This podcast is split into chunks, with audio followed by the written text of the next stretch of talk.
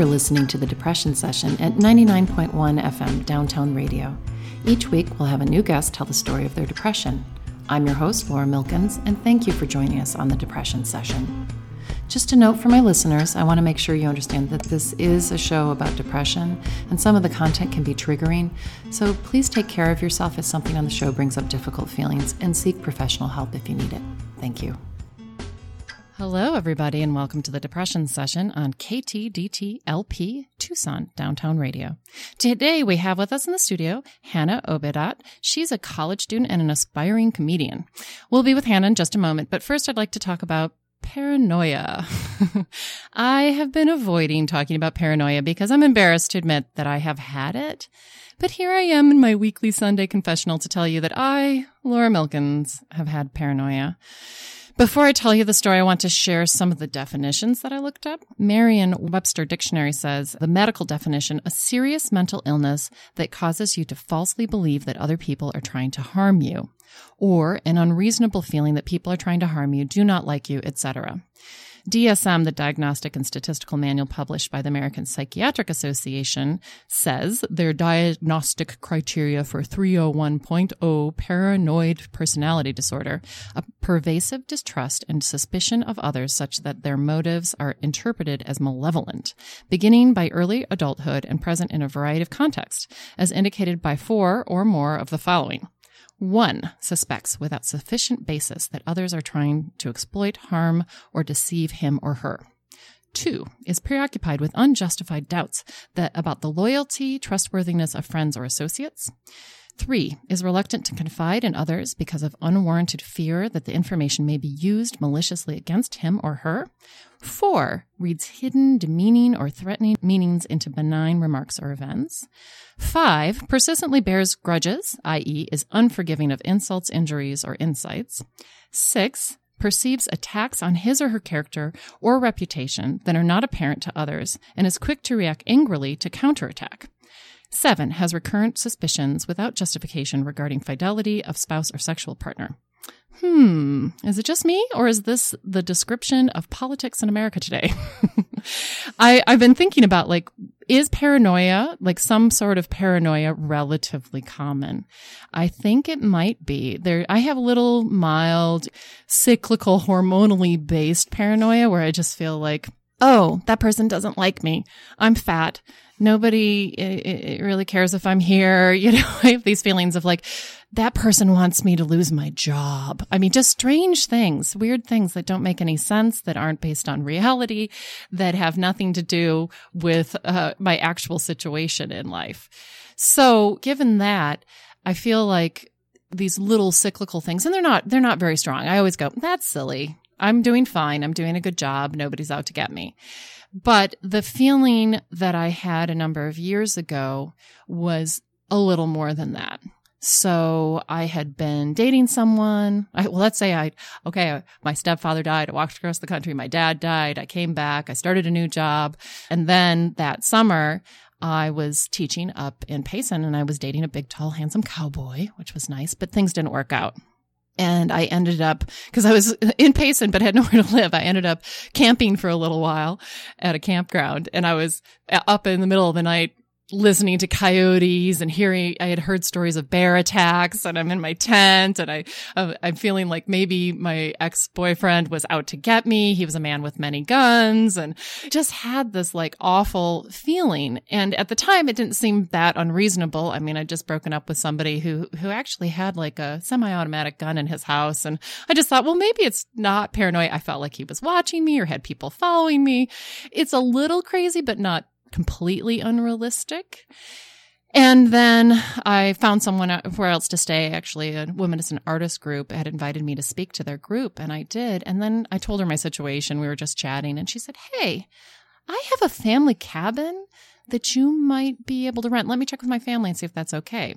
So for like $50 a week, I rented this cabin up in the mountains, beautiful. There was a river that went past it. There were elk that frolicked in the field every morning. It was really kind of la la land lovely but still I had this pervasive feeling that things were not right. Someone was out to get me.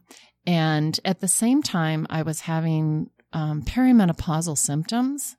And it, and it's like pre-menopause symptoms where you well, I was bleeding all the time, not to go into too many details, but bleeding all the time and really kind of uncomfortable and feeling crazy, feeling off, like having hot flashes and stuff.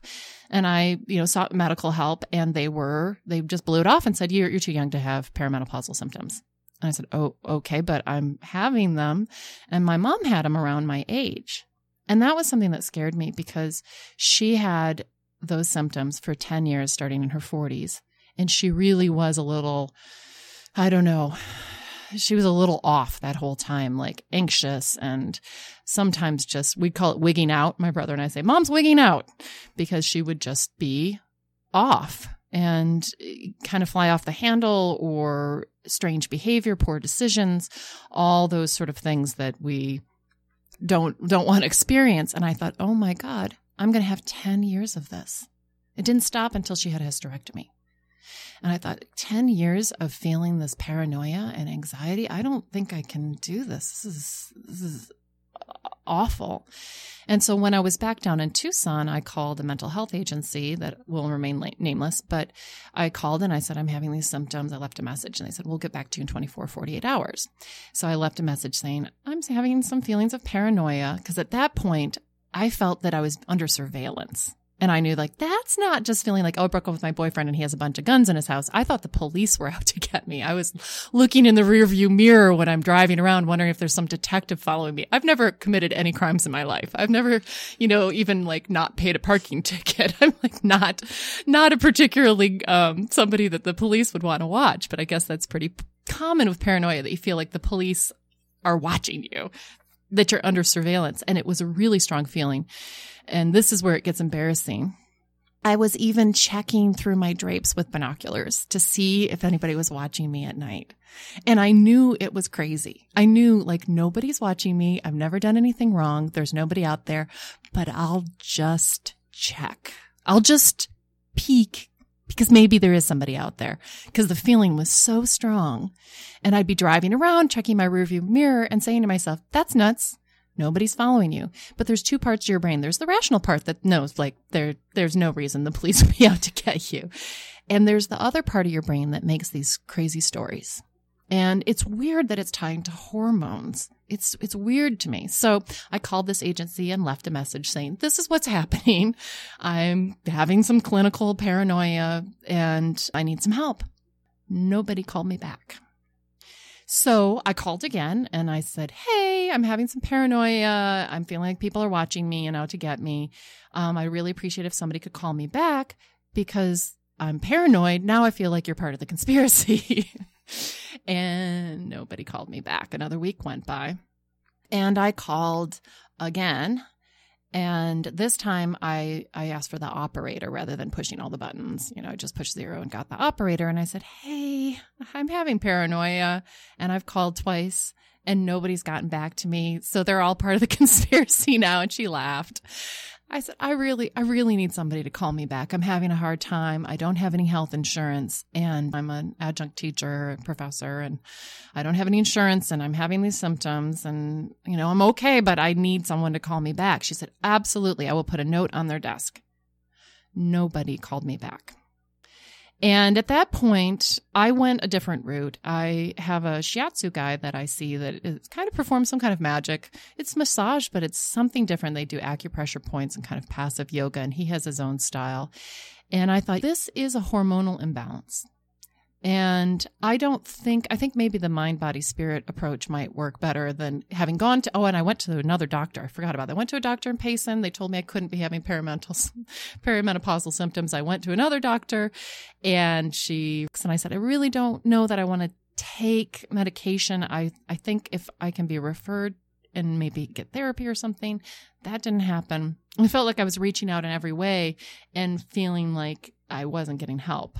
So I then that actually preceded the panic attack that I talked about a couple weeks ago. And at that point, things were it actually got better after that. But anyway, I called up my shiatsu guy and I said, Hey, this is what's going on with me. Can I see you? He said, Yes. And I actually asked my mom, I'd been talking to her about everything that was going on. And I said, I have no money. I have no insurance. and I need some help. Like, I really need some help. And I've been reaching out for help. I told her all these things and I said, you know, maybe it's all part of a conspiracy. Maybe I'm right. you know? And she's like, no. I'm like, I know. It's just, it's hard because it feels so real. And, you know, you're almost trying to convince her, like, maybe people are watching me and the police are out to get me. And now I've called mental health and they haven't helped me. And maybe it's all one big conspiracy. And my poor mother, I, I, said, let me know if this is too much for you at any point. I just need to talk about it. I know it's crazy. I know these things are not true, but if I don't tell someone, I'm going to actually go crazy. So then at that point went to see my shiatsu guy and he uh, we talked about what's happening and he did some body work on me. And I came out of there for the first time in months feeling better. And then I saw him two weeks later. Actually, I think I saw him every week for a month. And then I saw him monthly. And that literally is what helped me. Everything got back in balance all of the perimenopausal symptoms calmed down, although I still wake up at four in the morning. I'm in my 40s. I don't know. I wake up at three. I wake up at four. I've been talking to friends. I guess that's very common. Just wake up all throughout the night for no reason. But those, those symptoms of paranoia went away. The anxiety went away. Other menstrual related symptoms went away. And everything's good now. It's kind of remarkable that when you're in a place like that, and here I am, an educated woman who I should be able to get help when I ask for it. I understood things that were going on. And when I went to see the doctor and she prescribed Xanax, that was actually after the panic attack. That at that point everything evened out.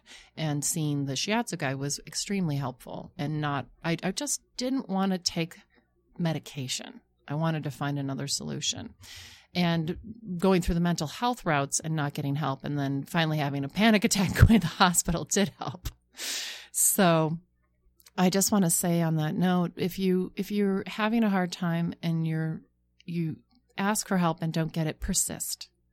Just keep looking for help because it's it's one of those things that you you don't expect. And then when it happens you don't know what to do and then when you ask for help, if you don't get help, and I've heard this from other people actually that they reached out for help and didn't get it, persist. Go whatever avenue you can. Look every look for all your resources. Ask your mom to help if you have to. anyway, thank you all for listening to that. So today with us in the studio we have Hanaa Obeidat. She's a college student and aspiring comedian. And so Hanaa, welcome. Hi, thank you for having me. Um, I'm happy to be here. I'm glad to have you. So, what's new for you? I'm getting ready to start my second semester of my freshman year in college. I'm doing really well at my job. I I don't know, nothing really, you know, just the usual. I guess your average everyday First year of college student. Yeah, exactly. um, not getting too much sleep. you know, yeah. So average college student, you know. you made it for the, through the first semester though. Yeah, exactly. Then not thanks. too much paranoia. Oh no, no. Lots of uh, Jack in the Box late at night though. so Hanaa, welcome to the show. Tell us the story of your depression. All right. Well, basically, I'm 18 years old, uh, college freshman, as you know. Um, I'm from Tucson and um, I started to feel depressed. Well, I, I didn't really know it was depression, I guess. I always felt kind of off starting from my childhood, I guess. There were times when I would feel kind of funky and, um, of course, like my family and I, we just thought it was like, oh, she's a little kid. She's having a tantrum or, um, oh, she's a preteen. She's going through that whole like oh, like the world hates me phase, whatever. And, um, after a while, as I started to head into high school, I was like, you know, I don't know if it's normal to feel kind of bummed out all the time. And, um, as time went on, I probably like a year or two into high school, I was like really starting to feel my depression and anxiety kind of hit me. And I knew at that point that something needed to be done and something wasn't really right. I always felt kind of off balance. I would have days where everything just seemed kind of dull. It's kind of like having an overcast day, but all the time. And so, um, basically I kind of went to my parents and I was like, Hey, this is what's going on, you know, and like, not to say that they were negligent by any means, but you know, they were both going through their own things personally with like work and then their social lives and whatever. They kind of just uh, brushed it off. At that point, it wasn't really a huge deal, I guess. But basically, my junior year of high school, um, I started to go out with friends a lot. I did theater throughout high school, and I think those two things going like between going out and then also um, doing theater, I think it was just whenever I had an opportunity to not feel like me, I took advantage of that. And um, I just I would find myself pretending to be someone I wasn't, whether it was on stage or at a party or whatever. And um, I took a step back and I was like, you know, that's, I don't think that's normal. I don't think that's something that I should be doing. I would prefer to be myself, you know, um, rather than pretending to be this like popular, cool girl that doesn't really care, like happy go lucky, whatever. And I'm like, you know, that's not really cool. I would much rather be myself and it, like, I would rather be depressed and be myself than be even more depressed and be someone else. Basically, towards the end of junior year, I stopped. I got my act together socially, I should say. I stopped going out, kind of didn't keep with theater. I just, I had an overwhelming feeling of loneliness and I felt hopeless and sad and alone. And it was kind of interesting to feel that way when I had so many people in my life there for me. But, you know, I noticed with, at least with my depression, um, the whole world could be there for you and you would still feel like you were by yourself. And I, I'm still trying to figure out why that is. I think it's just cause everyone who struggles with depression experiences it differently. And that's how I was experiencing it. I just felt like even if someone was depressed and they were trying to relate to me, I was like, no, like you don't know what I'm going through. And I'm not going to take your advice. And you could tell me that things are going to be okay as many times as you want, but I don't see it being okay ever. I would have days where I just, I was like, I don't want to be me anymore. I don't really know why I'm here even. And, um, it was like an existential crisis every day. And I'm like, I'm like 16, 17 years old. Why am I having existential crises? And so people would, when I told people I was depressed, they were, they were shocked to say the least. They're like, are you sure? And I'm like, I'm pretty sure. and, you know, I think it was just funny to hear that because on the outside, I'm always like, like you said, aspiring comedian. Like I'm a go get 'em, like, oh, like, what are we doing today kind of person. And behind closed doors, I just like felt like a blob. Like I could not do anything. I think it was, uh, senior year. I quit my job. I was super depressed. I would miss school. I wouldn't be able to leave my bed. I would just cry all day. And um, there came a point where I was just, I couldn't handle it anymore. I, I was like, you know, I have the option to either, like, it could go one of two ways. I could be miserable every day till I do something horrible to myself, or I could get my act together, stop feeling sorry for myself, and go out and do something about it. And um, I remember one day, this was kind of like the breaking point. I was um, it's a 15, 20 minute drive from my high school to my dad's house. I was driving home from school and it took me 45 minutes to get home, maybe an hour actually, because I had about two anxiety attacks on the way, just for no reason. I didn't have a stressful day or anything. I was just kind of freaking out. I remember I pulled into my driveway at my dad's house and my dad's kind of, he doesn't show his emotions really. so I pulled into the driveway and I remember I reclined the seat back and I just kind of went into the fetal position and broke down. I was crying and screaming. And of course, my dad had called me a couple times because it's 45 minutes, an hour after school and I still wasn't home. And then he went out into the driveway and he saw me. And, um, for me, this was kind of a huge point with my dad and I. He kind of just ran out of the house, picked me up, and then ran inside with me and just kind of like held me for a while while I just sobbed. And I was like, you know, I need help. Like, I'm not gonna, I can't do this anymore. And like, I know it might seem silly to you and mom, but like, I need, I need to do something about this. And I, I even told my mom, I was like, you know, if I don't get help in some way, I'm not gonna make it to next year, you know, like, I, I don't want to live like this. I don't think anyone should have to live like this.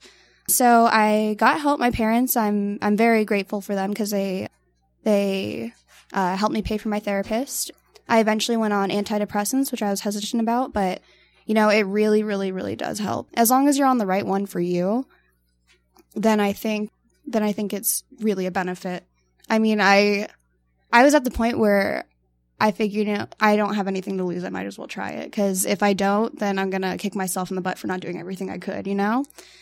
Basically, I just, I want to say to anyone out there struggling, you know, you can, you can fight this. You, you have two choices. You can either sit there, do nothing, or you can get up and go do something. And I got up and I did something about it. And it is possible, even if it's really difficult. You have the options. You have them right there in front of you. You just have to kind of push yourself. And I think that's the hardest part, but you know, it's possible. Yeah. So nowadays, um, if I ever feel down, I just listen to some stand up comedy and try to cheer myself up. I'll exercise. I try to on a regular basis, but my muscles say otherwise whenever I'm sore for a week after the gym.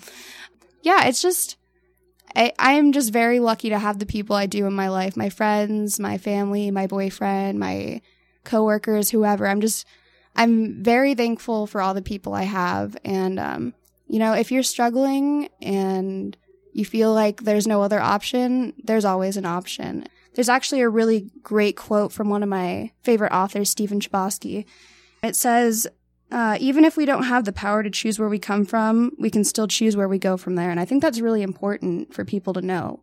Um, no matter what your background is, whether it's mental, physical, personal, you, you really do have the option to kind of change things. You don't have to be the person that sits behind the closed door all day in the dark. You can really go outside and get things together. Yeah. Thank you so much for your story, yeah. Hanaa. It's really great.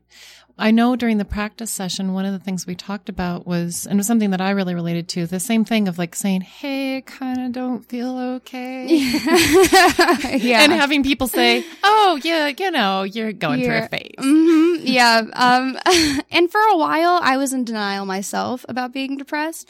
And I, I don't know why that was. I don't know if it was like a social thing, like, oh, if you're depressed, then you're kind of like the minority, like there's something wrong. But as I've learned to deal with my depression and I've like embraced it rather than neglected it, I've learned that like most of the people I know are depressed or have experienced depression, whether it's clinical or situational. I, I thought that was kind of funny. I was like, you know, if people were more open about this, maybe we could do something. it's nothing to be ashamed of. And and one of the things that really struck me is like you your parents once you got to that point where you're like I can't I'm not I'm not going to make it. Mm-hmm. Like I'm not going to make it if it doesn't change. They responded and got you help and I and I know you sought therapy, right? You, yes, correct. And mm-hmm. you had a good experience with it. Would you talk a little bit about that? Yeah, um I was very new to the whole counseling thing. I've never gone to a counselor once before in my life. I guess there was never really a reason to. my parents got divorced when I was two, so you're not going to put a two year old into therapy about why your parents aren't together. But um, I basically, my mom kind of looked up um, therapists that were as inexpensive as a therapist can be. we all live under economic rules. Yeah, exactly. you can fix your depression, but it comes at a price. And so basically, the first woman I went to, she was amazing. She's a hilarious woman, very relatable. She mainly, her practice first started out with young women, and um, now she does like all different ages and genders. But I, I guess it was kind of a perfect match. When she was about my age, she struggled with the same thing, so she was very relatable. I was lucky to, enough to kind of like hit the nail on the head with the first therapist I went to. Yeah, very lucky. I've had some experiences. I had a therapist fall asleep during a session. and I'm sure she was just overworked, but it was a little insulting. I'm like, you know, I'm having a really hard time. And I look over. Oh no, she just got back from lunch. and so I think, I think that you, one of the things that I really feel with your story that I'm really touched by is it's so hopeful. It's like you're young. Mm-hmm. You asked for help You had to ask several times, which Yeah. is one of the themes here. Yeah. We ask several times. Yep. You, your parent, you got through to your parents. They were on board. hmm You got a therapist that you guys could afford, and she was super helpful. Did you end up taking medication? Yes, I'm actually on uh, sertraline. It's the generic of Zoloft, and I, my doctor, my therapist recommended it. My doctor prescribed it. My doctor was like, "Yeah, you should go on this." It's funny. Um, my doctor and I are like best friends because of various health issues that I have. But you know, You're on a first name basis. oh yeah, like we text and we get coffee. But I wish I were joking. but yeah, she. It's funny. She was actually one of the more prominent people throughout my journey with depression. Um, she noticed it when I was very young, and she would always kind of encourage me to like talk to my parents. And I was, whenever she would encourage it, I was like, you know what? No, like I don't think so because I was still in denial. But yeah. when I finally got help, she's like, oh, thank God. Well, and th- it's one of those things about developing a relationship with your healthcare professionals. And I wanted to mention, like, I, when I was in the depths of my paranoia, I was all on board for taking medication. I was Mm-hmm. like, anything that will help this. And that's when I couldn't find an agency to help me. oh, of and then by the time I was like through the worst of it, felt a little better. And then I had my huge panic attack and ended up in the hospital. That's when they're like, here, take medication. I'm like, well, now I don't need, Need it. it. Yeah, I I've gotten think- it out. I think now that I know that this is a, a, a panic attack, I, I feel like okay, you know, I Mhm. don't I don't need I don't need medication now. Like I'm I'm getting help with my shiatsu guy. That's going really Yeah. well. But it's a funny thing. There there it, uh, sometimes things are not all in balance, and you don't get the help that you need when you need it. Mhm. And I'm I'm just so glad that you did, and that you know. Yeah, I'm I'm very I'm very lucky and in a way I I'm kind of happy that I struggled with depression, especially at such an early age because you know, it kind of it kind of puts life into a different perspective. You know, I was thinking about it. I think I was talking to a friend about this a day or two ago and I'm like, you know, I am so glad. I don't think I would have ever gone through anything like like suicidal wise like i could never i don't think i would have the guts to do that and i hope none of you would either but um I I was like, I am so happy that I am here right now. I would not be able to forgive myself if I hadn't taken advantage of every option I had. Wow, that's a perfect note to close the show. Say, thank you so much for coming on the show and telling your story. Hanaa. Thanks for having me. I appreciate it. Thank you all for listening to the Depression Session. Again, I want to mention that if you found some of the content of today's show triggering, please seek professional help. In worst case scenario, call 911 if you're feeling like you might hurt yourself or others. I'm not a licensed therapist, and this show and the station are not endorsing any remedies or products. The purpose of this show is to destigmatize depression through storytelling. You can find a link to mental health services on downtownradio.org on the About KTDT page. You've been listening to the Depression Session on Downtown Radio with music by Septa Helix. Find us on Facebook at the Depression Session Podcast. Thank you.